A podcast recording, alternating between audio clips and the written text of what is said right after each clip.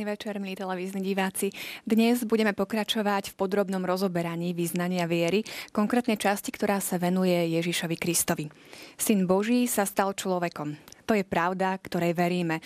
Nie všetko z toho nám však musí byť jasné a zrozumiteľné. Aj preto je tu relácia Fundamenty. Vítajte pri televíznych obrazovkách.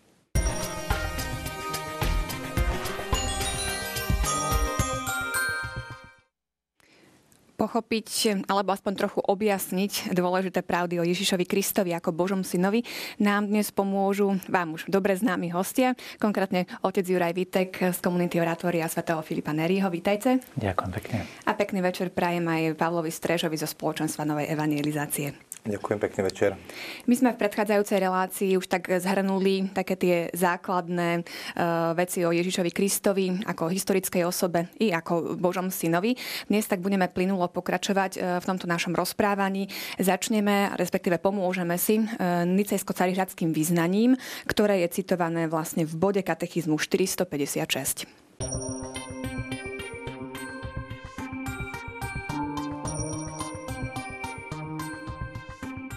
S nicejsko-carihradským význaním viery odpovedáme a vyznávame.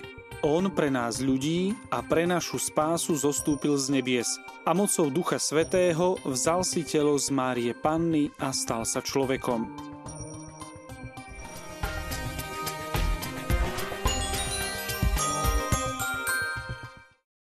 To, ako sa Boží syn stal človekom, ako sa slovo telom stalo, o tom budeme teda uh, rozprávať v úvode tejto relácie.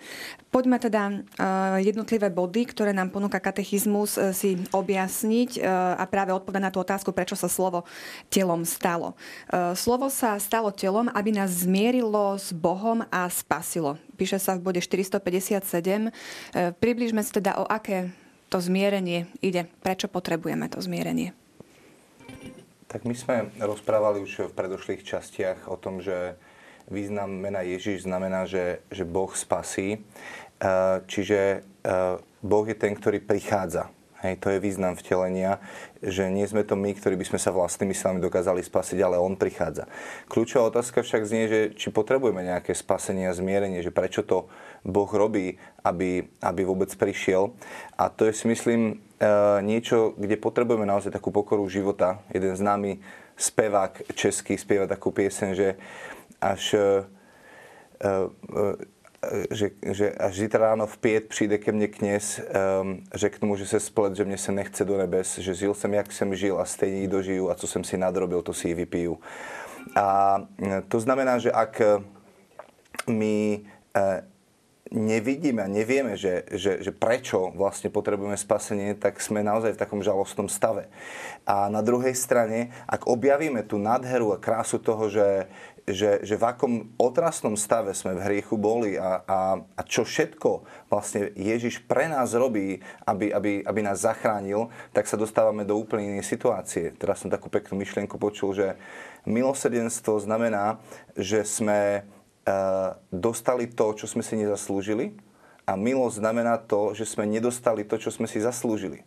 Čiže keď ten spevák spieva, že čo som si nadrobil, to si vypijú, tak je to v skutočnosti veľmi taký odvážny výrok, že tak som si pokazil život, tak, tak zoberiem si to, čo si zaslúžim.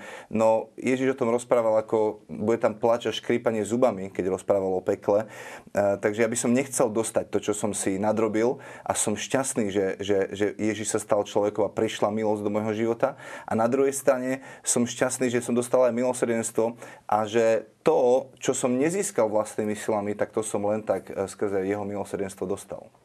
Otec Juraj. Áno, tak ja len doplním, iná pesnička prišla na mysel z, z eh, toho muzikálu Evangelium o Márii, kde Herodes spieva, na čo, nám, na čo nám je, na čo nám je Mesiáš.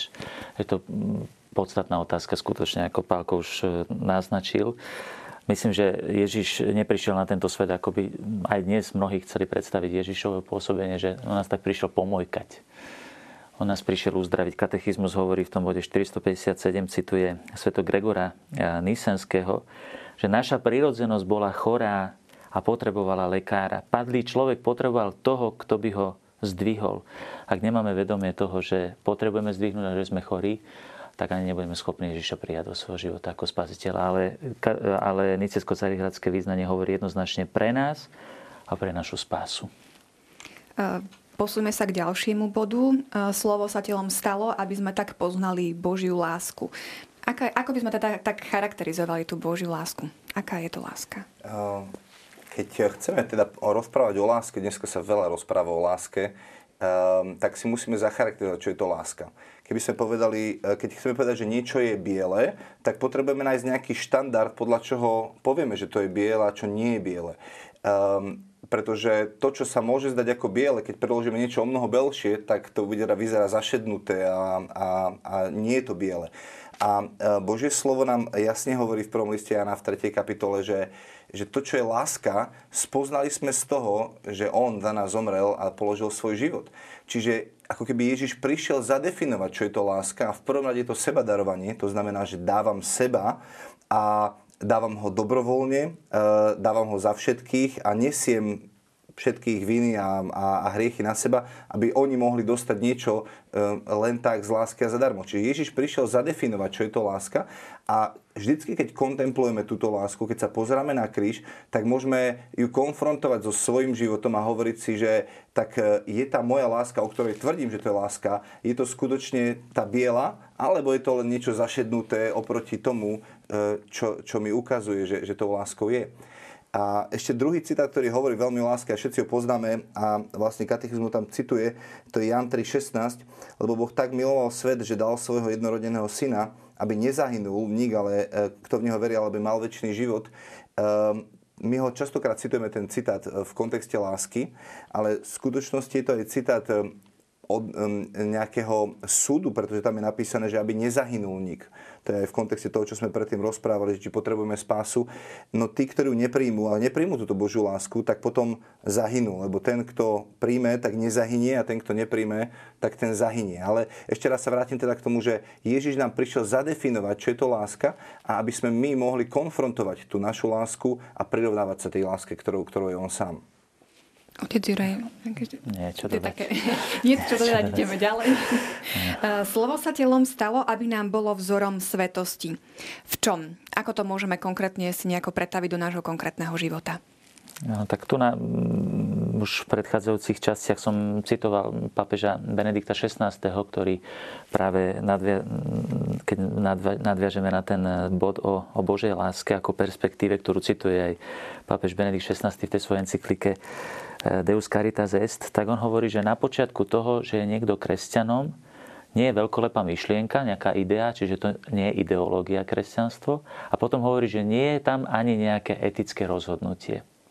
Eh, obávam sa, že hrozí častokrát, že kresťanstvo a zvlášť katolické kresťanstvo vnímame ako nejaké moralizujúce náboženstvo, ktoré hovorí o tom, čo smieme, čo nesmieme a tak ďalej. Papež Benedikt hovorí, nie, toto je na počiatku ale hovorí, že na počiatku toho, že som kresťanom, je stretnutie s udalosťou, s osobou. To udalosťou myslíme v prvom rade vtelenie Božieho Syna a osobou Ježiša Krista, ktorá dáva nášmu životu nový horizont, nový smer.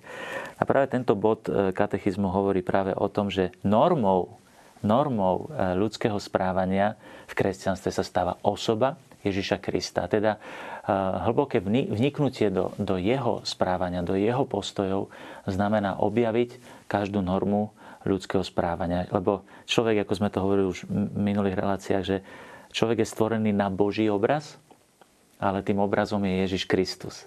Čiže my sme stvorení na Ježiša Krista. A v Ježišovi Kristovi spoznávame celú svoju hĺbku svojej bytosti. Pán ja, ja by som vám doplnil jednu vec. Neustále musíme mať na pamäti a s čím sme vlastne aj začínali celé, celé to význanie viery v tom článku 197 bolo, že vyslovať s vierou význanie viery znamená vstúpiť do spoločenstva s Bohom Otcom, Synom a Duchom Svetým, ako aj do spoločenstva s celou, s celou církvou, ktorá nám odovzdáva vieru v ktorej lone veríme. Čiže keď my rozprávame opäť um, o Ježišovi o vtelení, tak si to aplikujeme do toho, čo to znamená pre mňa. Že to neznamená, že my teraz budeme pozerať na Ježiša a hovoríme, no, tak Ježiš bol ten svetý, on to zvládol, on je super a, a ja si tu budem ďalej žiť tak, ako, ako mám žiť. Ale keď je tam norma, ako povedal otec Juraj, že, že Ježiš je naozaj vzorom blahoslavenstva normou nového zákona, tak to pre mňa niečo e, tiež znamená. Pápež František v encyklike Lumen Fidei hovorí v bode 18, Kristov život, spôsob, akým pozná Otca a ako žije plne vo vzťahu k nemu, to všetko otvára nový priestor ľudskej skúsenosti, do ktorej môžeme vstúpiť. Čiže on nám prišiel ukázať, e, čo znamená život v duchu, čo znamená život nového stvorenia a dáva nám pozvanie a hovorí, že, že tu ste boli, ale ja som vám prišiel namodelovať iný spôsob života, do ktorého môžete aj vy vstúpiť. Prišiel som obnoviť tú intimitu vzťahu s otcom, ktorú Adam a Eva v raji stratili, ale ja som vám prišiel ukázať, že je to možné skrze môj život a moju smrť, môžete do toho vstúpiť a obnoviť tú intimitu s Bohom. Čiže on je normou svetosti a pre mňa to znamená, že môžem sa tomu približovať a môžem ísť týmto smerom. A čo keď niekto naozaj má také tie pochybnosti, možno v rámci nejakého svojho duchovného rastu dospieť k tomu bodu, že ale ja sa nedokážem ani k tomu nejako priblížiť, nedokážem nasledovať ten vzor, ktorý mám Ježišovi Kristovi a nejako to znechucuje vo viere. Čo s tým? Áno, to myslím, že vysvetľuje práve ten posledný, vo 460, keď hovorí o tých, o tých dôvodoch, prečo sa stal, stalo telom, na ktoré sa obávam sa, že aj v takom bežnom kresťanskom živote najviac zabúda. A zabúda sa na to, že naše náboženstvo nie je v prvom rade nejakým súborom morálnych pravd alebo nejakého ideálu, ktorý máme nasledovať, ale že to je to slovo spása, že Ježiš pre našu spásu prišiel. Ale čo to znamená tá spása? E, ten posledný bod e, v, tejto, v tomto článku hovorí, že Slovo sa telom stalo, aby nás urobilo účastnými na Božej prirodzenosti. Alebo potom je tam citovaný svätý Tomáš Akvinský, ktorý hovorí, že keďže jednorodený Boží syn chcel, aby sme mali účasť na jeho božstve, prijal našu prirodzenosť, stal sa človekom, aby ľudí urobil bohmi. Alebo svätý Atanás, to je jeho slávne vyjadrenie, že lebo sa stal človekom, aby sme sa my stali bohmi. To znamená, to sú veľmi vážne slova. Pretože to znamená, že e, Ježiš prišiel nás zbožstviť. Ja sa obávam, že veľkou tako, takým pokušením tejto doby je, že my chceme z nášho náboženstva urobiť podľa možnosti čo najľudskejšie. Že dokonca sa hovorí o polučtení kresťanstva. No ale tu je problém v tom, že Ježiš polučtil naše kresťanstvo, teda polučtil, e, polučtil Boha, polučtil Boha, pretože Ježiš sa stal človekom Čiže my, my máme už, odkedy Ježiš prišiel na túto zem, máme ľudskú verziu Boha. Ježiš je ľudskou verziou Boha, čiže už netreba nič polučťovať. Ježiš polučtil Boha. Ale teraz, čo je dôležité, tá druhá časť je, že Ježiš polučtil Boha, aby sa človek zbožstvil. To znamená, ja mám byť zbožstvený prostredníctvom Božej milosti. O tom budeme potom veľa, veľa hovoriť, keď sa bude hovoriť o, v druhej časti katechizmu. Budeme hovoriť o, o sviatostiach a ekonomii sviatosti. Teda tam príjmame Božiu milosť, prostredníctvom Božej milosti sa posvecujeme. My použijeme viac na západe tento výraz posvecovania, ale znamená to zbožstviť. Znamená to, že e, Boh ma robí účastným na jeho prírodzenosti. Ja to poviem na takom jednom krátkom príklade. E, ja pochádzam z neveriacej rodiny, a moji súrodenci samozrejme tiež boli neveriaci a keď bol môj brat starší ešte, ešte dúfam, že mu nevadí, že to poviem takto, keď bol ešte ateista, tak mi položil takú otázku, že vieš, Juraj, ono je to pekné. Ono, totiž to tá otázka bola taká podobná, ako ste položili vy, že, že je to pekné to kresťanstvo, ale to sa nedá. Ke, takto, takto žiť sa nedá. To je proste ideál, ktorý je nedosiahnutelný. A ja som mu vtedy zatlieskal a hovorím mu, brat môj, pochopil si podstatu. Práve preto, že sa to nedá, som každý deň v kostole, pristupujem k sviatostiam a nechávam sa zbožtviť, pretože Ježiš ma robí schopným. A to znamená prijať spásu. Prijať, že Ježiš ma uzdraví. Keď ale hovoríte o tom zbožstvení, uh, opäť nemôže potom dôjsť k nejakej chybnej interpretácii v tom zmysle, že teraz si myslím, že už som ako Boh, a sme pri tom prvom hriechu, mm-hmm. ktorý sme hovorili, o ktorom sme hovorili pred niekoľkými reláciami, uh, čo s tým, aby sa našiel naozaj ten, aby sme pochopili správne to zbožstvenie, ale aby sme nepodľahli tomu pokušeniu, že a už sme ako Boh? Taký vtip sa tiež hovorí, že kedy som mal problém s pichou, ale dneska už som úplne dokonalý. Um, a to je, to je veľmi dobrá otázka a my sme v minulých dieloch hovorili o tom, že diabol je Božia opica a on kopíruje Boha a každá pravda, uh, lebo Boh má copyright a diabol má copyright, tak sa snaží nejakým spôsobom e, okopírovať alebo prevrátiť tú pravdu, e, pretože my sa dnes stretneme veľakrát s tým, že ľudia rozprávajú o tom, že, že chceme sa stať ako Boh alebo zbožstviť, ale nemyslia tým skrze to, že ja sa pokorím a z Božej milosti sa nechám pozdvihnúť, ale že ja to z vlastných síl do, dosiahnem.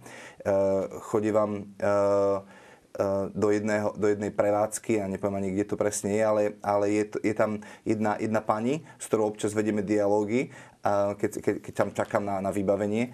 A ona, ona e, ide touto východnou ezoterickou nejakou líniou a, a všetkými tými vesmírnymi energiami a ona hovorí tiež o láske a hovorí o tom, že my všetci smerujeme tým istým smerom, ideme, vy, vy tomu hovoríte Boh, my tomu nehovoríme Boh, my tomu hovoríme nejaké, nejaké transcendentno, ale v skutočnosti my všetci sa stávame ako e, Bohmi a tak ďalej, čiže dá sa to veľmi zle interpretovať. E, dôležité je to, že, že spôsob, akým my dosahujeme tie, tie, tie veci, ktoré nám Boh prislúbil, je iný, ako ho dosahujú oni.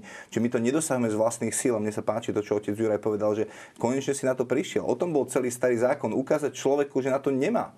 Že tá, tá dokonalosť a svetosť a to, kde, kde Boh, aké, aké očakávanie nás má, je nemožné dosiahnuť. Celý ten zákon naplniť a kto sa voči len jednému prehreší, tak, tak sa nedostane. Mojžiš je toho krásnym príkladom, ktorý, ktorý len raz zhrešil a nedostal sa do zaslúbenej zeme. Jednoducho mu to bolo zavreté. Kto, kto zhrešil, jednoducho musí zomrieť.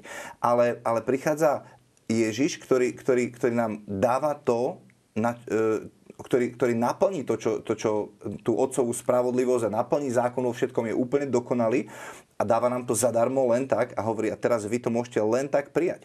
Čiže keď hovoríme o tom, že, že máme byť svetý, ako je Boh svetý a ja to nemôžem dosiahnuť, tak jedna vec je, že z vlastných síl sa snažím byť svetý a druhá vec je to, že ja som svetý, lebo Boh ma takým urobil a teraz už žijem tú nádheru a vznešenosť života a učím sa do nej vstupovať, to, čo, to, čo mi Boh dal. Čiže aspoň tak v krátkosti sme si um, zodpovedali alebo prešli uh, tú otázku, prečo sa slovo stalo telom.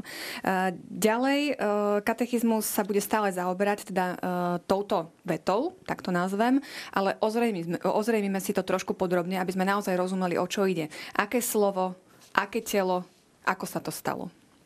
Áno, tak ono, tak logicky nám to krásne zapadá, jeden bod po druhom. To, čo teraz otvoril Pálko, a to, čo bola tá, tá predchádzajúca otázka, že ako um, teda sa zbožstviť a pritom neupadnúť do tej pýchy, tak myslím, že práve ten ďalší bod, uh, teda v tom ďalšom článku, kde sa už hovorí o vtelení, bod 461, cituje dva nosné e, texty. Uh, jeden je list Filipanom, druhá kapitola, a ďalší je list Hebrejom Eh, ktoré sú, myslím, že dva manifesty, by som povedal, biblických eh, textov o, o vtelení.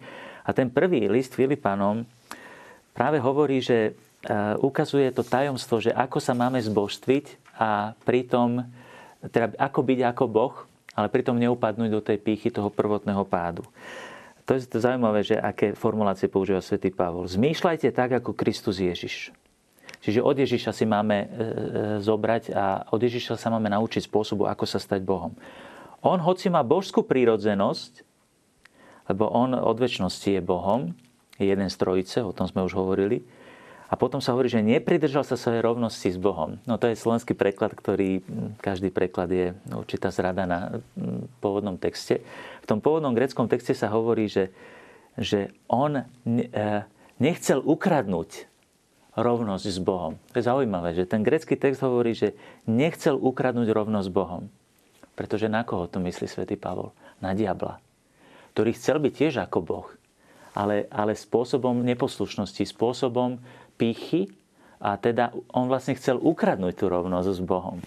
A svätý Pavol hovorí, Ježiš nie takýmto spôsobom. Hoci on mal božskú prirodzenosť, on nemusel ani kradnúť. On tú rovnosť s Bohom mal ale zriekol sa seba samého a ukazuje nám cestu, ako sa to má stať ako sa máme stať Bohom. Zriekol sa seba samého, vzal si prirodzenú sluhu, doslova otroka, a stal sa podobný ľuďom a podľa vonkajšieho zehu bol pokladaný za človeka, uponížil sa, stal sa poslušným až na smrť, až na smrť na kríži. Čiže Ježiš nám ukazuje cestu, ako sa stať Bohom a to je cesta poslušnosti a uponíženia. Čiže vidíme, že to je úplný opak tej cesty, ktorú ukazuje e, diabol. Cesta pýchy, cesta povyšovania sa a tak ďalej. Práve naopak. Je to cesta poníženia, to je cesta lásky. To je ten veľký pohyb Božej lásky, ktorá sa znižuje. Sveta Terezia z Lizie hovorí, že vlastnosťou lásky ponížiť sa. Teda to je, to je Ježišova cesta. No a potom ten nádherný text uh, listu Hebrejom, keď prichádza na svet, hovorí, nechcel si obetu ani dar, ale dal si mi telo. Nepáčili sa ti zápalné obety ani obety za hriech a vtedy som povedal, hľa prichádzam, aby som plnil Tvoju vôľu, Bože.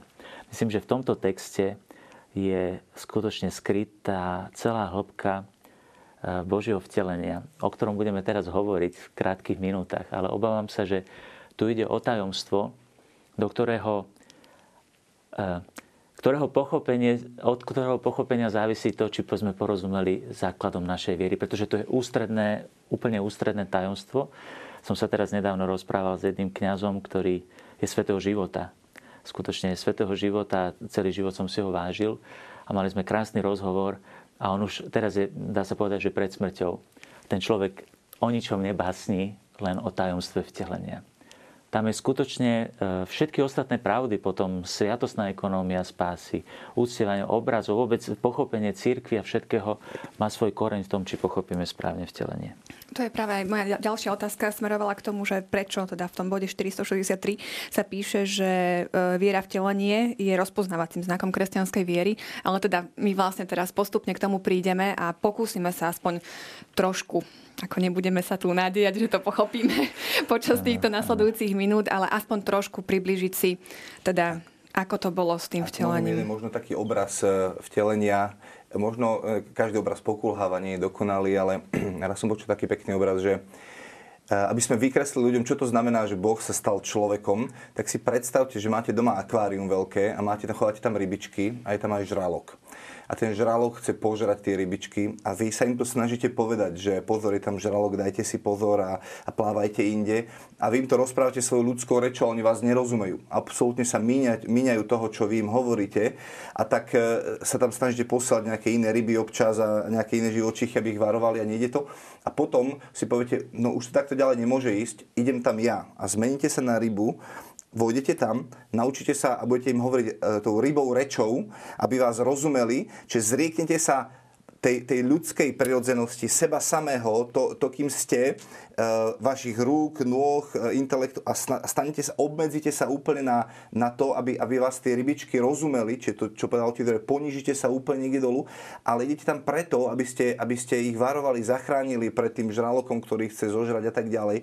Čiže asi keď, a to, to je len nejaký obraz, ktorý je, je chabý oproti tomu, čo sa stalo, keď Boh sa stal človekom, že, že sa úplne obmedzil, že, že vošiel do tohto časopriestoru. Boh, ktorý žije mimo času, ktorý je nekonečný, ktorý je dokonalá láska, sa úplne obmedzí a, a, a stane sa človekom. Tak asi, asi takto by som to nejako prirovnal, že to tajomstvo je tak obrovské, um, ale môžeme ho aspoň z čiastky sa ho dotknúť, keď si povieme takýto príklad. Tak poďme teda e, k tomu božstvu a človečenstvu. E, ako máme rozumieť tomu, že Ježiš Kristus je úplný Boh a úplný človek? E, že nie je to šťastí tak, šťastí tak. Keď si to tak matematicky vyjadríme, je to 100% Boh, 100% človek, to je 200%. Čo to? Čo to ako to tomu rozumieť? Áno, no, ja, toto by som povedal, že už ideme skutočne do in medias res. Lebo porozumieť tomuto je skutočne základ e, našej spásy. E, porozumieť v zmysle vojsť do toho tajomstva, pretože to, toto je tajomstvo, ktoré, ktoré je podstatné. A čo nám pomohlo e, pri pomenovaní toho tajomstva, ako vždy to bývalo to, že, že keď sa povedali nepravdy. Církev ľahšie vie povedať, že toto nie je tajomstvo vtelenia Božieho Syna. A tak boli vlastne milné učenia počas celých prvých storočí, dá sa povedať až do nejakého 8. storočia, boli tzv. kristologické debaty. Čo to teda znamená, že Ježiš je Boží syn a čo to znamená, že sa stal človekom? Slovo sa telom stalo a prebývalo medzi nami, hovorí svätý Ján. Čo to ale znamená? No, tak e, samozrejme v prvom rade asi vec, ktorú by som chcel počiarknúť je tá, že um, keby Ježiš nebol to, to je, by som povedal, argumentácia sveto Atanáza hneď v prvých storočiach. reagujúc na tú otázku, ktorú ste položili, že čo, čo by sa stalo, keby nebol celý človek, ale len šťastí človek a šťastí Boh. No tak v prvom rade by nás nemohol vykúpiť. Pretože ak by nebol celý človek, ak by nemal celú našu prirodzenosť, tak našu zranenú prirodzenosť nemohol vykúpiť. V čom naši posluchači, diváci asi budú mať trošku ťažkosť, že moderný človek opustil pojem prirodzenosti prirodzenosť ako niečo, čo sa vyvíja, niečo, čo nie je stále a tak ďalej. Ale uznať, že človek má prirodzenosť tú istú, mal e, pred 2500 rokmi Aristoteles, ako mám ja dnes. A to, čo on povedal o ľudskej prirodzenosti, platí aj dnes. Pretože človek sa síce v čase vyvíja, sociologicky sa vyvíja, jeho správanie sa môže prejavovať rozličným spôsobom, ale zostáva človek, to človečenstvo ľudské zostáva, to je tá ľudská prirodzenosť, tak s týmto môže mať moderný človek problém a preto môže mať trošku problém, aj keď budeme teraz hovoriť v tých kategóriách prirodzenosti. Ale môžeme to tak jednoducho povedať. Prirodzenosť je to, božská prirodzenosť je to, čo, človeka, to, čo Boha robí Bohom a ľudská prirodzenosť je to, čo človeka robí človekom. To podstatné. To nepodstatné sa môže meniť, či mám či sa dožijem toľko rokov alebo toľko, či mám také a také vzdelanie, či mám také a také vlasy. To nie je podstatné, to nie je súčasť eh, priamo prirodzenosti, ale eh, to, že je rozumná tá prirodzenosť a tak ďalej, že má slobodu, že má emócie, že má telo a tak ďalej, to patrí prirodzenosti stále. Boh mohol vykúpiť človeka, Ježiš mohol vykúpiť človeka vtedy, keď mal jedno aj druhé že bol naplno Bohom a neprestal byť Bohom a bol naplno človekom a neprestal byť človekom. A nič mu ako človeku nechybalo. Ako tieto veci mohli byť v jednej bytosti? Toto je to tajomstvo. To je tajomstvo vtelenia a církev od začiatku uvažovala nad tým, no dobre, keď tam bol celý človek a bol tam celý Boh, no ale vždy, keď je celý človek, tak celý človek vytvára osobu. No tak potom musel, boli niektorí, aj teológovia, ktorí v prvých storočiach hovorili, no tak to znamená, že tam boli dve osoby, aj ľudská, aj božská. A oni sa nejakým spôsobom, ja by som povedal, že tá ľudská osoba e, Ježiša Krista bola prostriedkom, cez ktorú sa prejavoval teda Boh. Ale to tak nie je, pretože... A potom by z toho vyplývalo to, čo povedal Nestorios, že Pana Mária potom porodila človeka a teda sa môže nazývať Kristovou matkou, ale nie Bohorodičkou. Lenže hĺbka toho tajomstva je oveľa väčšia. Potom uvidíme neskôr, keď budeme mať ďalšie relácie hovoriť o Pane Márii, že všetky dogmy o Pane Márii vyplývajú z pochopenia alebo nepochopenia správneho tajomstva Krista. V Ježišovi e, sa spojili tieto dve prírodzenosti v jednej osobe. Po grecky sa osoba mm, nedalo povedať, tak hľadali slovo, ktorým by sa to dalo povedať a našli slovo hypostásis. Teda to je to, čo my dnes nazývame persona po latinsky alebo osoba. A v tejto hypostáze, ktorá je od väčšnosti v Najsvetejšej Trojici, už sme o tom hovorili, keď sme o Najsvetejšej Trojici, že sú tam tri hypostázy, tak jedna z týchto hypostáz prijala ľudskú prirodzenosť. Ale neprestala mať, byť súčasťou Božej prirodzenosti a mať Božiu prirodzenosť. A preto sa používa výraz asumere, čo znamená prijať, vziať za svoju v osobe Ježiša Krista. to tie ostatné e, prístupy teda k tajomstvu Ježišovho vtelenia išli tak, že išli najprv e, e, analyzovať ľudskú prirodzenosť Ježiša Krista a tam im vychádzalo stále, že musí byť osoba ľudská. Ale tu je naopak. To je tak, že v, v, v tom momente počatia, keď sa Ježiš stal človekom v lone Pany Márie, keď sa Boží syn stal človekom, tak vtedy prijal ľudskú prirodzenosť. A tak, čo je strašne dôležité, je to, že všetko, čo ako človek v tej ľudskej prirodzenosti robil, sa dá prisúdiť Božej osobe. Čiže dá sa povedať, že všetko ľudské, e, všetky prejavy človeka Ježiša Krista sú ľudskou verziou Boha, pretože ich koná osoba Boha. A preto čokoľvek urobil, preto môžeme povedať, že Boh zomrel na kríži. On zomrel na kríži v ľudskej prirodzenosti. A nie je to vôbec problém povedať takúto vec, ktorá je pre niektorých, povedzme pre moslimov, je to úplne ne, proste nepriateľná vec, že by Boh mohol zomrieť na kríži. V logike vtelenia to je úplne možné, pretože e, e, tým subjektom, ktorý je nositeľom všetkej tej činnosti ľudskej, je Boh. A preto je to božský čin. A preto musel mať aj jednu, aj druhú. Je zase metafyzicky nemožné, aby sa to, čo naznačil, to je ten nedostatok každého toho príkladu, čo naznačil Pálko s tým akváriom, že on sa síce zriekol všetkých tých atribútov Božích, a teda prišiel prežiť, on sa obmedzil v tej ľudskej prirodzenosti, ale nemohol prestať byť Bohom. A o tom budeme hovoriť mm-hmm. o chvíľočku ďalej, že ako sa to teda prejavovalo, že tá jeho ľudská prirodzenosť bola predsa len trošku iná. Ja ešte uh, dám takú doplňujúcu otázku. V podstate tá odpoveď už bola aj v tej vašej rozsiahlej odpovedi, ale možno keď tak jasnejšie, uh, stručnejšie viete dať nejakú jasnú odpoveď na tvrdenie, s ktorým sa často stretávam. A to je to, že vlastne Ježiš bol vlastne dokonalý človek, 100% človek, mm-hmm. že nikto nemôže z nás povedať, že je taký dokonalý a práve toho ako keby robilo tým Bohom. Čo je zle na tomto tvrdení? No, že je to celé naruby. ono je to celé naruby, pretože to je, by som povedal, tá antropologická, uh, antropologická zmena v našom vnímaní všetkého, pretože my sme postavili uh, v modernej dobe do centra všetkého človeka, teda antropocentrizmus. Kresťanstvo je vždy kristocentrické v tom zmysle, že my sme už predtým hovorili o tom, že človek je síce stvorený, dokončený, ale nie úplne dokončený. Asi si to pamätáme, ano. že keď sme o tom hovorili. A tu je tá, ten, práve ten problém, že Ježiš e, na seba prijal tú ľudskosť, ktorá je nedokončená. A čo jej pridal, je to, že ju dokončil ale to dokončenie presahuje samotnú ľudskú prírodzenosť, pretože naša prírodzenosť je zameraná na niečo, čo je oveľa väčšie, než sme my. E, je, je, preto tomu hovoríme autotranscendencia ľudskej osoby. Človek musí prekročiť samého seba a prekročí ho to prekročenie našej ľudskosti je v Ježišovi Kristovi. Ja by som to použil na to taký príklad konkrétnejší. Zoberme si príklad emócií. Emócie máme spoločné s niektorými zvieratami povedzme niektoré opice alebo aj psík alebo mačička majú emócie, preto sa dokážu napríklad naviazať na svojho pána a tak ďalej. Normálne majú svoj citový život.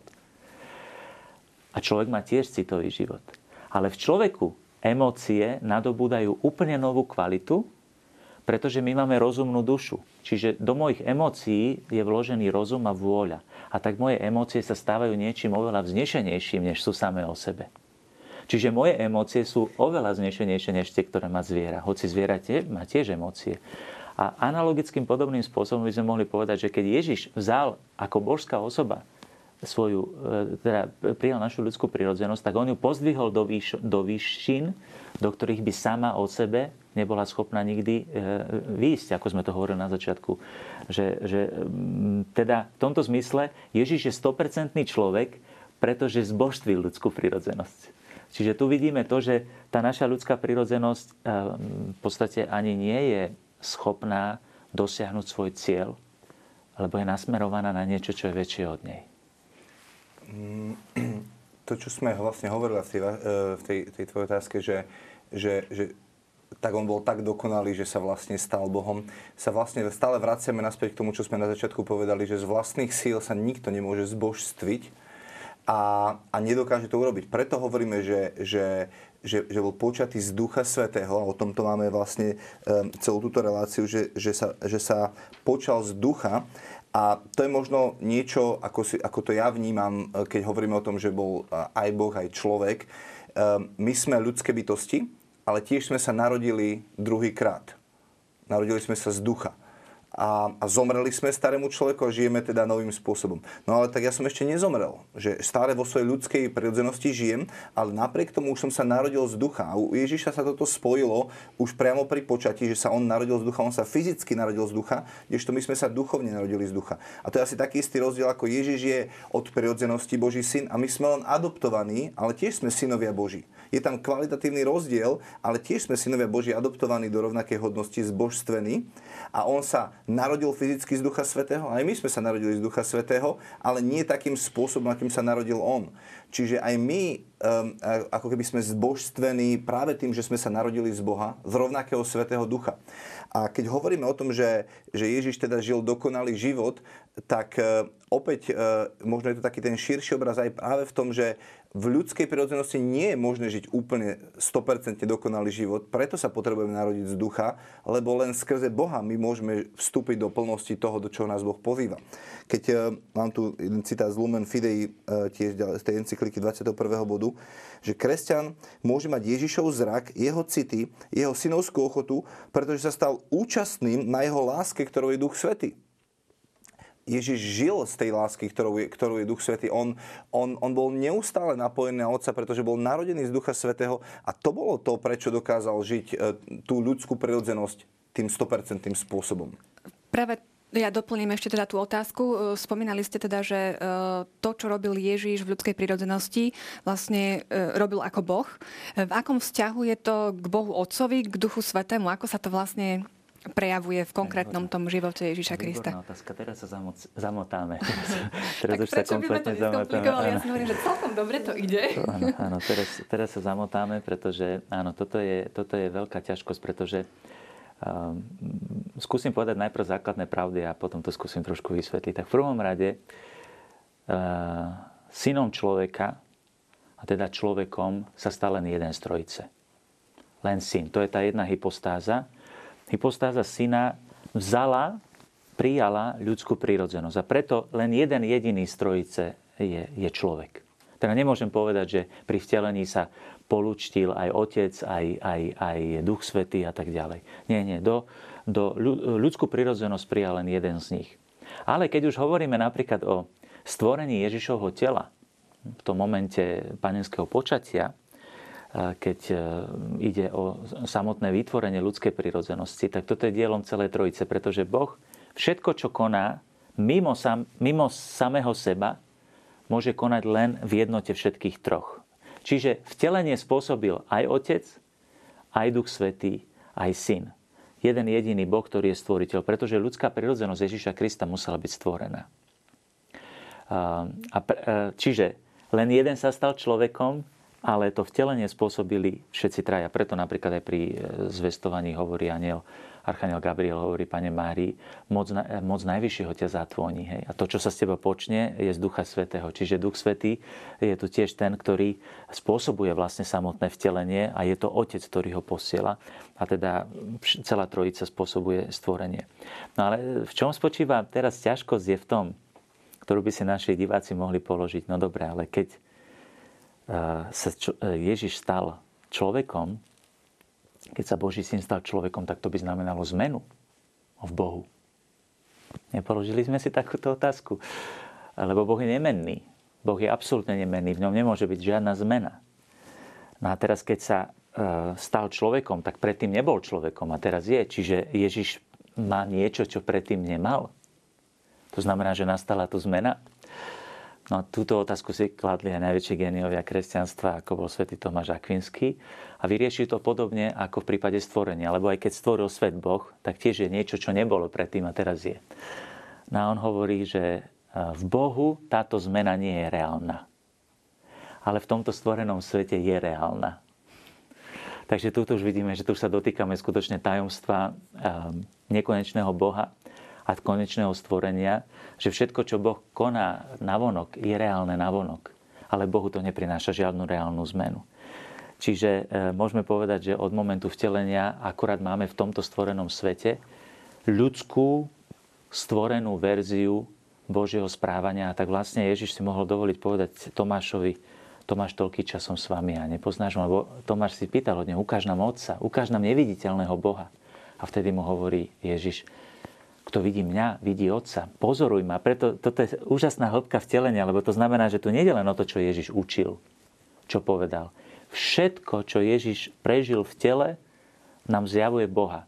Jeho počatie, jeho narodenie, jeho skrytý život, každé jedno jeho gesto, každé jedno jeho slovo, jeho utrpenie, jeho, jeho smrť, jeho, jeho zmrtvý jeho zostúpenie do nebies. Čiže preto v kresťanskej špiritualite vlastne je dôležité, že celé naše náboženstvo spočíva v tom, aby sme sa ústavične ponárali do života Ježiša Krista, aby sme ho stále kontemplovali, aby sme sa s ním zjednocovali, pretože, opakujeme znovu, naše náboženstvo je o osobe, nie o etických normách, nie o učení a tak ďalej. Čiže všetky etické, etické normy, všetko učenie a tak ďalej sa odvodzuje od nášho poznania Ježiša Krista. A Je, Ježiš, Ježišov život a jeho smrť je ľudskou verziou Božieho života. Poďme teraz tak eh, možno na také praktické veci, ktoré by ma zaujímali, či ich vieme nejako zdôvodniť. Uh, áno, Boží syn prijal ľudskú prirodzenosť, stal sa v podstate jedným z nás a žil bežný život. Uh, ako sa napríklad Ježiš prejavoval ako dieťa? Ako to, to božstvo v ňom sa prejavovalo? Mal napríklad ako bežné deti nejaké obmedzené poznanie, alebo ako to máme tomu rozumieť? Určite áno. Evanielia nám nezaznamenávajú veľa o Ježišovom detstve. Niektoré tie, tie filmy o Ježišovi, ktoré boli, boli o tom, že tam nejakého vtáčika dýchol na neho a oživil ho. Um, to je také domyslené trošku a, a, a um, takej túžbe ho viac zbožstviť, pretože je napísané, že prvý zázrak urobil v káne Galilejskej a tak zjavil svoje božstvo.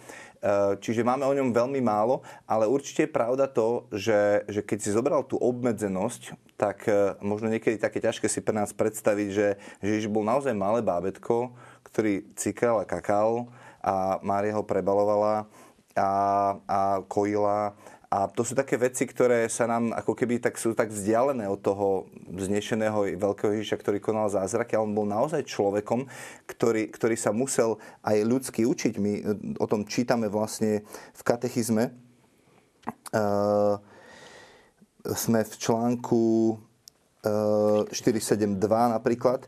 Um, preto, keď sa Boží stal človekom, mohol prijať že sa vzmáhal v múdrosti, veku a obľube. To je citácia z Evangelia podľa Lukáša. A že dokonca museli, musel pýtať na to, čo sa v ľudských podmienkach treba učiť zo skúsenosti. Čiže keď hovoríme o tom, že, že Boh sa stal človekom, tak e, nezriekol sa svojej božskej prirodzenosti, ale zriekol sa niektorých božských atribútov. To je to, že vyprázdnil seba samého. Napríklad Božej vše, vševedúcnosti. On nevedel všetko hneď, narodil sa a bol vše, vše, vševediaci. On sa potreboval ľudskou skúsenosťou takisto učiť. On chodil do synagógy a čítal Tóru a, diskutoval, z, keď bol 12-ročný v chráme, tak diskutoval s tými, s tými zákonníkmi a farizejmi a oni sa divili a hovorili, že kde zobral tento takúto múdrosť. On sa vzmáhal v tej, ako je napísané, v múdrosti, veku a v oblúbe. E, čiže e, Ježiš e, nie je teraz nieko, niekto, na koho pozeráme a poviem, no tak jemu sa žilo na tejto zemi. On bol Boh, on všetky pokušenie zvládol, on to všetko vedel. On, nie, on takisto ako my, on, on nám bol vo všetkom podobný okrem hriechu. To znamená, on sa učil rovnako, ako sa učíme my. On, potreboval, on, on zažíval sklamanie, ehm, ehm, bolesť, smútok. Ehm, keď zomrel Jan Krstiteľ, tak vidíme, že sa utiahol na, na tiché miesto, pretože, pretože jeho duša bola skľúčená, pretože to bol jeho bratranec, niekoho, koho miloval. Čiže on prechádzal tie, tie ľudské skúsenosti, ako prechádzame my a v tom všetko nám zjavoval to, ako môžeme žiť z Boha v tejto situácii, lebo on tam hovorí, že nielen z chleba žije človek, či nielen prirodzeným spôsobom, ale potrebuje sa, potrebuje sa učiť z, žiť z Boha, um, žiť z Ducha Svetého, uh, z Jeho slova, z toho, kým on je, aby sme cez tie situácie naozaj dokázali prejsť. A ako človek, on vedel o tom svojom poslaní, ktoré má? Tak, tak, tak. Ja, ja by som, ja som nechal ťa, Palko, dohovoriť, lebo uh, myslím, že to bolo potrebné uh, uh, takto to povedať, ale nedá mi, musím to dať na pravú mieru trošku. Pretože z veľkej časti to, to bolo veľmi pravdivé, všetko, čo, čo si teraz povedal. Lebo skutočne aj ten bod 472 toto hovorí, že toto poznanie ako také nemohlo byť samo o sebe neobmedzené, a tuto sa používa slovo realizovalo sa. Neviem, či to je dobré slovo, lebo v talianskom preklade sa používa výraz, že si je ezerčitáta. To znamená, že Ježiš vykonával, Ježiš vykonával toto poznanie v historických podmienkach svojho jestvovania v priestore a čase. Pretože a teda to sú všetky tie e, časti Svetého písma, napríklad Lukáš 2.52, ktorý hovorí, že Ježiš sa vzmáhal v múdrosti, veku a v obľúbe, Čiže sa musel dokonca pýtať na to, čo e, sa v ľudských podmienkach treba naučiť zo skúsenosti. Tu sú citované e, Marek 6 a 8.27. To sú napríklad také situácie, keď sa Ježiš opýtal, že išiel rozmnožovať chlieb a pýta sa, koľko máte chlebov. No ale e, toto musíme správne pochoviť, lebo obávam sa, že dneska sú kristológie nebezpečné, ktoré sú tzv. mimo chalcedonské kristológie dnešnej teológie, ktoré jednoducho nezodpovedajú katolickému učeniu.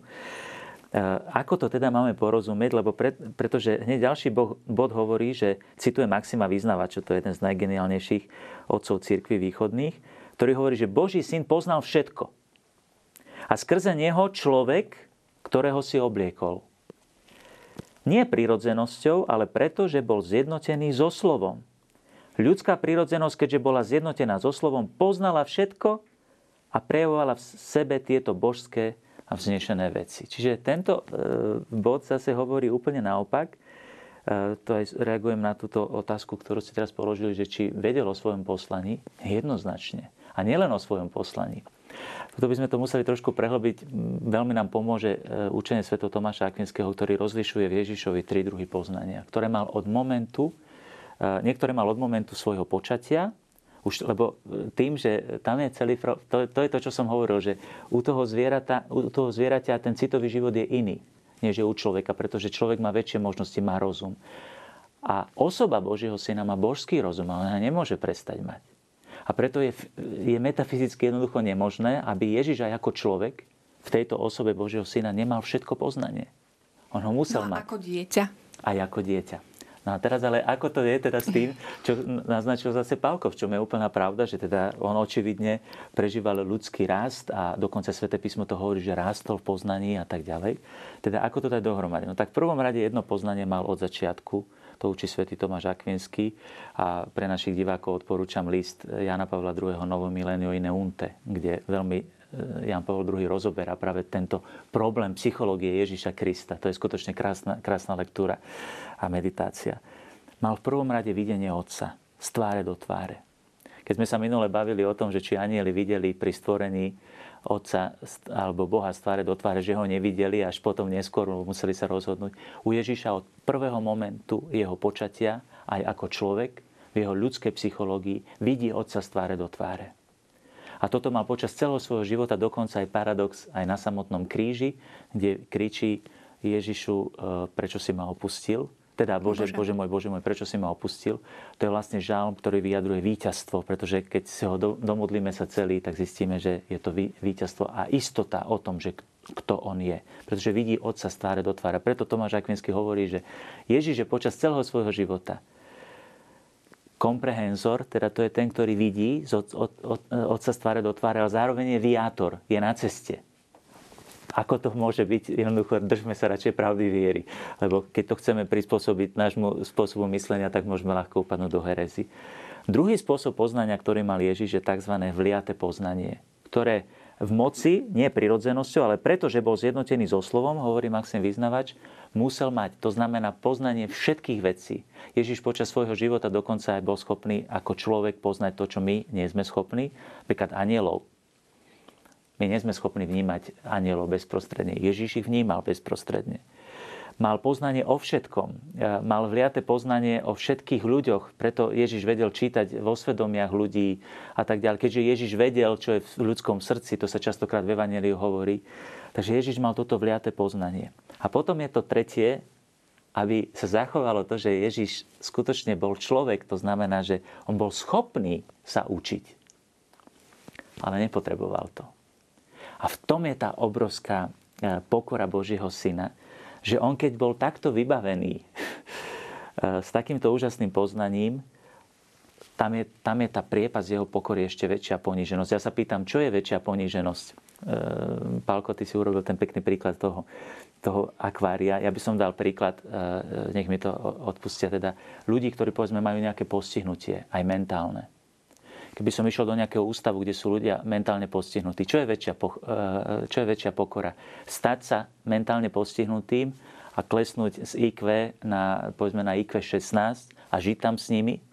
Alebo žiť s týmito ľuďmi, ktorí majú mentálne postihnutie z IQ 250? Oveľa väčšia pokora je mať eh, to veľké poznanie a tvár, tak ako mamička, ktorá sa zníži. Ona, ona keď e, s dieťaťom sa rozpráva čučuli, mučuli a teraz mu vysvetľuje úplne najzákladnejšie veci ako malé dieťa, tak e, ona neprestáva mať to poznanie dospelého človeka. Ale pritom je schopná úplne postupne s malým dieťaťom ho viesť krok po kroku v tom jeho poznaní. A toto je, myslím si, že tá, ten realizmus vtelenia že Ježiš toto všetko nepotreboval, ale on sa toho všetkého zriekol. A iba pri niektorých situáciách toto jeho hlboké poznanie a táto jeho božská moc, ktorá je aj presakuje cez jeho ľudskú prirodzenosť, sa zjavuje. To sú momenty, kedy napríklad kráča po vode alebo keď zjavuje potom už počas verejného účinkovať, zjavuje všetky pravdy o Otcovi. On o tom hovorí nie ako ten, ktorý ho počul o niečom, ale ten, ktorý vidí. On hovorí o tom, čo vidí. On vidí ustavične Otca z tváre do tváre a obzerá sa okolo seba a hovorí, čomu pripodobním Bože kráľovstvo? Čomu pripodobním to, čo ja vidím? Boha nikto nevidel. Nikto nikdy nevidel, ale jednorodený Boh, ktorý je v lone Otca, priniesol nám o ňom zväzť. Že toto je celá hĺbka Božieho vtelenia, že Ježiš toto hlboké poznanie všetkého má. Ale keďže má aj ľudský rozum a je schopný, povedzme, abstrahovať z ľudskej skúsenosti, tak on tohoto všetkého bol schopný. Ale to neznamená, preto, preto to slovičko, že, že sa realizovalo v historických podmienkach, podľa mňa nie je úplne presné. Ono sa vykonávalo. Ježiš ho vykonával v historických podmienkach. A v tomto zmysle, keď hovoríme o tom poznaní, veľa ľudí má ten problém. No asi nevedel všetko, keď povedal, keď sa ho opýtali, kedy bude koniec sveta on povedal, že toto neviem. Hej? Alebo teda, že a na inom mieste hovorí, že to, mi, to som nebol poslaný zjaviť. Čiže Ježiš niekedy hovorí, že nevie, pretože rozlišuje, čo on vo svojej prirodzenosti vie a čo, čo vie vo svojej osobe Božieho syna a čo mu je dané zjaviť. A keďže mu to otec nezja, e, teda e, mu to neprikázal zjaviť, tak preto hovorí, že to nie je dané toto poznanie ani anielom, ani synovi, ale iba otcovi. Pretože to je predpoznané od väčšnosti a nie je to ešte e, mu dané, aby to zjavil. Ale nemohol to nevedieť. Čiže nie, nie všetko, čo Ježiš, by som povedal, mohol prejavovať. Čiže ja si napríklad viem predstaviť aj to, že Ježiš nemal problém z, z hliny, keď bol malý chlapec, urobiť vtáčika a oživiť ho. Ale nerobil to.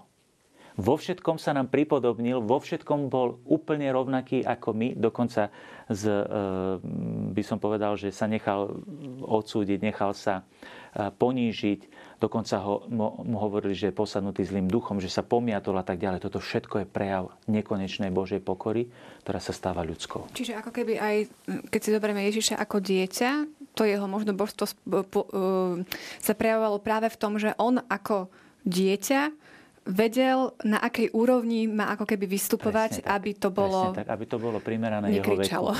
Tak, aby to bolo primerané jeho veku. Čiže v tom je nekonečná, nekonečná pokora. Vidíme to, ako, aký veľký problém majú už len deti, ktoré sú mimoriadne nadané, že sú v niektorom ročníku a oni sú nadanejšie než tie ostatné deti, aký majú problém. A si predstavte, aký bol Ježiš nadaný a dokázal sa ponížiť, že vždy v, tom, v každej tej situácii bol úplne normálne dieťa. Ktorý ako mal, akú skúsenosť mala s ním pána Mária, že ako to ona vnímala? Vedela ona, že Ježiš vlastne to takto prezentuje? No, Svete písmo hovorí o tom len toľko, že Mária zachovávala všetky tieto veci vo svojom srdci a premyšľala o nich. Očividne aj Mária mala svoju cestu viery, ako hovorí Jan Pavol II. A ona postupne objavovala celú hĺbku vtelenia. Zoberme si, keď mal 12 rokov, a keď e, Ježiš kladol otázky, on, on, tiež kladol otázky také, že mm, Svete písmo hovorí, že, že boli prekvapení nad jeho múdrosťou a jeho odpovediami. Čiže vidíš, že ako malé dieťa sa prejavoval ako ten, ktorý pozná tajomstva a pána Mária sa nad tým začudovala.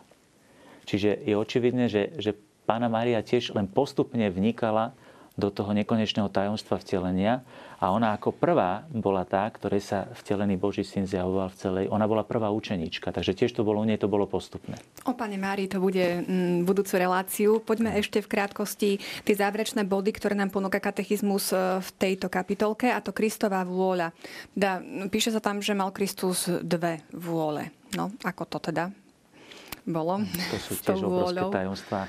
Myslím, že uh, svätý Maxim Vyznávač, citovaný tu v katechizme, e, e, sa ponoril do veľkého tajomstva toho, že očividne e, pravda vierí, že v Ježišovi sú dve vôle. Keby nemal ľudskú vôľu, tak by nemohol nás vykúpiť, lebo on nás vykúpil ako človek. A každé, a to je, k tomu sa vraciame vlastne, čo sme hovorili na začiatku, že my vďaka Ježišovi môžeme sa správne rozhodovať, lebo on sa rozhoduje ako človek správne. A to budeme potom hovoriť o tej Božej milosti, že Božou milosťou sa spájam s Ježišovou vôľou, ktorá za mňa výťazí. A zrazu som schopný sa rozhodovať správne, pretože Ježišova ľudská vôľa sa správne rozhoduje, tá ma vykúpila. No ale teraz je to taká ťažkosť, že katechizmus hovorí jednoznačne, e, že, že, mm, e, že ľudská vôľa v Ježišovi sa Ľudská vola nasleduje jeho božskú a všemohocú vôľu, neodporuje jej, ani sa jej nevspiera, ale skôr sa jej podriaduje. No a čo potom Ježišová modlitba v Getsemanskej záhrade? No to. Tak o tomto hovorí e, Maxim Vyznavač, e, kto správne rozlišuje, správne učí. On hovorí, že musíme rozlišovať voluntas, e, teda musíme rozlišovať jeho slobodu ut natura a ut voluntas. Čiže v Ježišovi sa jeho ľudská prírodzenosť búrila smrti na kríži, pretože, pretože smrť je neprirodzená, je protiprirodzená. Smrť je niečo, čo je, čo je, čo je zničenie e, ľudskej existencie. A teda on ako človek, ako jeho prirodzenosť sa búrila proti smrti. Ale čo sa týka vôle, e, e, otcovej vôle, tak tam jeho ľudská vôľa ako vôľa, nie ako prirodzenosť, ale ako vôľa, sa, sa podriadila teda uh, otcovej vôli. A to je vidieť na tom, že oči, ak je možné, odním odo mňa tento kalich, ale nie moja vôľa, ale tvoja nech sa stane. Čiže očividne Ježiš tou ľudskou vôľou sa rozhodol nás spasiť. Aj tou ľudskou vôľou, nie len tou božskou. Takže um, tam je vidieť, že teda tie dve vôle boli uh, v úplnom poriadku, teda v úplnom uh, súlade. A práve Kristovo telo, tam je taká ťažkosť, že um, Svetý Jan hovorí, že slovo sa telom stalo. A to viedlo niektorých e, teológov k tomu, že tvrdili, že to slovo vlastne nahradilo ako keby dušu. Ale veľmi pekne e, cituje e, aj Tomáš Akvinsky, keď o týchto veciach hovorí, že takisto ako v starom zákone sa povedie, že každé telo uvidí Božiu slávu. Slovo telo v biblickom slovníku znamená celého človeka v jeho, by som povedal, takej tej závislosti od Boha. A preto, keď v tomto slovníku hovorí písmo, že sa stalo telom, tak sa tým myslí celým človekom a prijal na seba aj telo, aj ľudskú dušu. A v staroveku boli skôr iné problémy na začiatku cirkvi, že spochybňovali, že mal pravé telo. O tom píše svätý Ján vo svojich listoch, už teda biblických e, listoch, že kto neuznáva Ježiša ako toho, ktorý prišiel v tele, je antikrist. Hej? Čiže to znamená, že to je človek, ktorý neprijal základnú pravdu kresťanského náboženstva, že Ježiš mal pravé telo.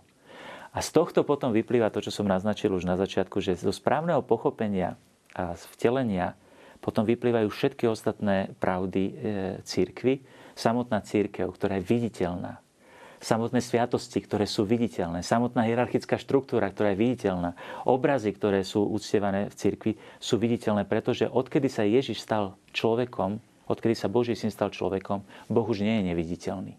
Je nová ekonómia, to je absolútna novosť Ježiša Krista, vtedy sa Boh stáva viditeľným a, a vlastne celé dejiny cirkvi sú predlžením vtelenia.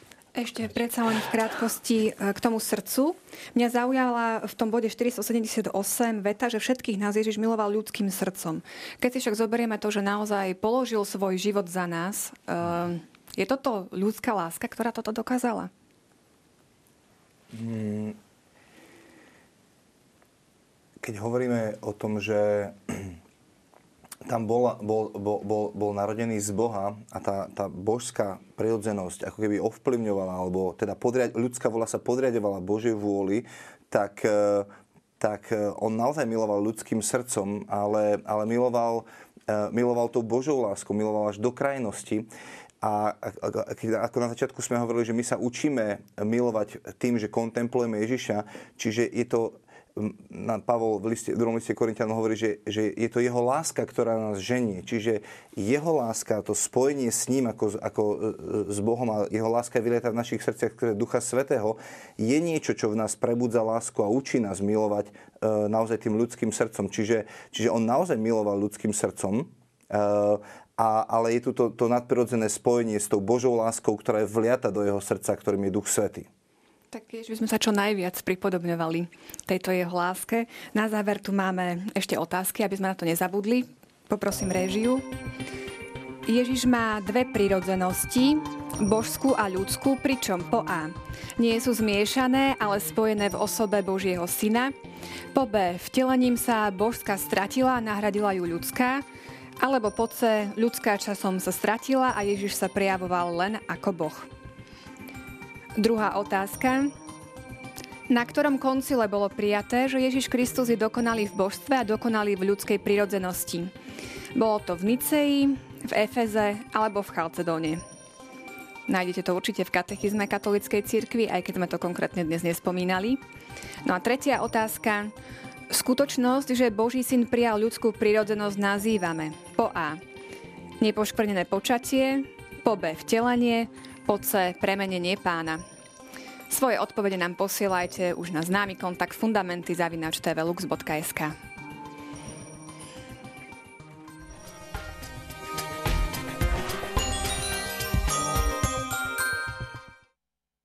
Zostáva nič iné, len sa veľmi pekne poďakovať mojim hostom. Vďaka, že ste boli tu s nami. A ďakujem, že ste boli s nami aj vy, milí televízni diváci. Teším sa na vás aj o dva týždne. Dovidenia.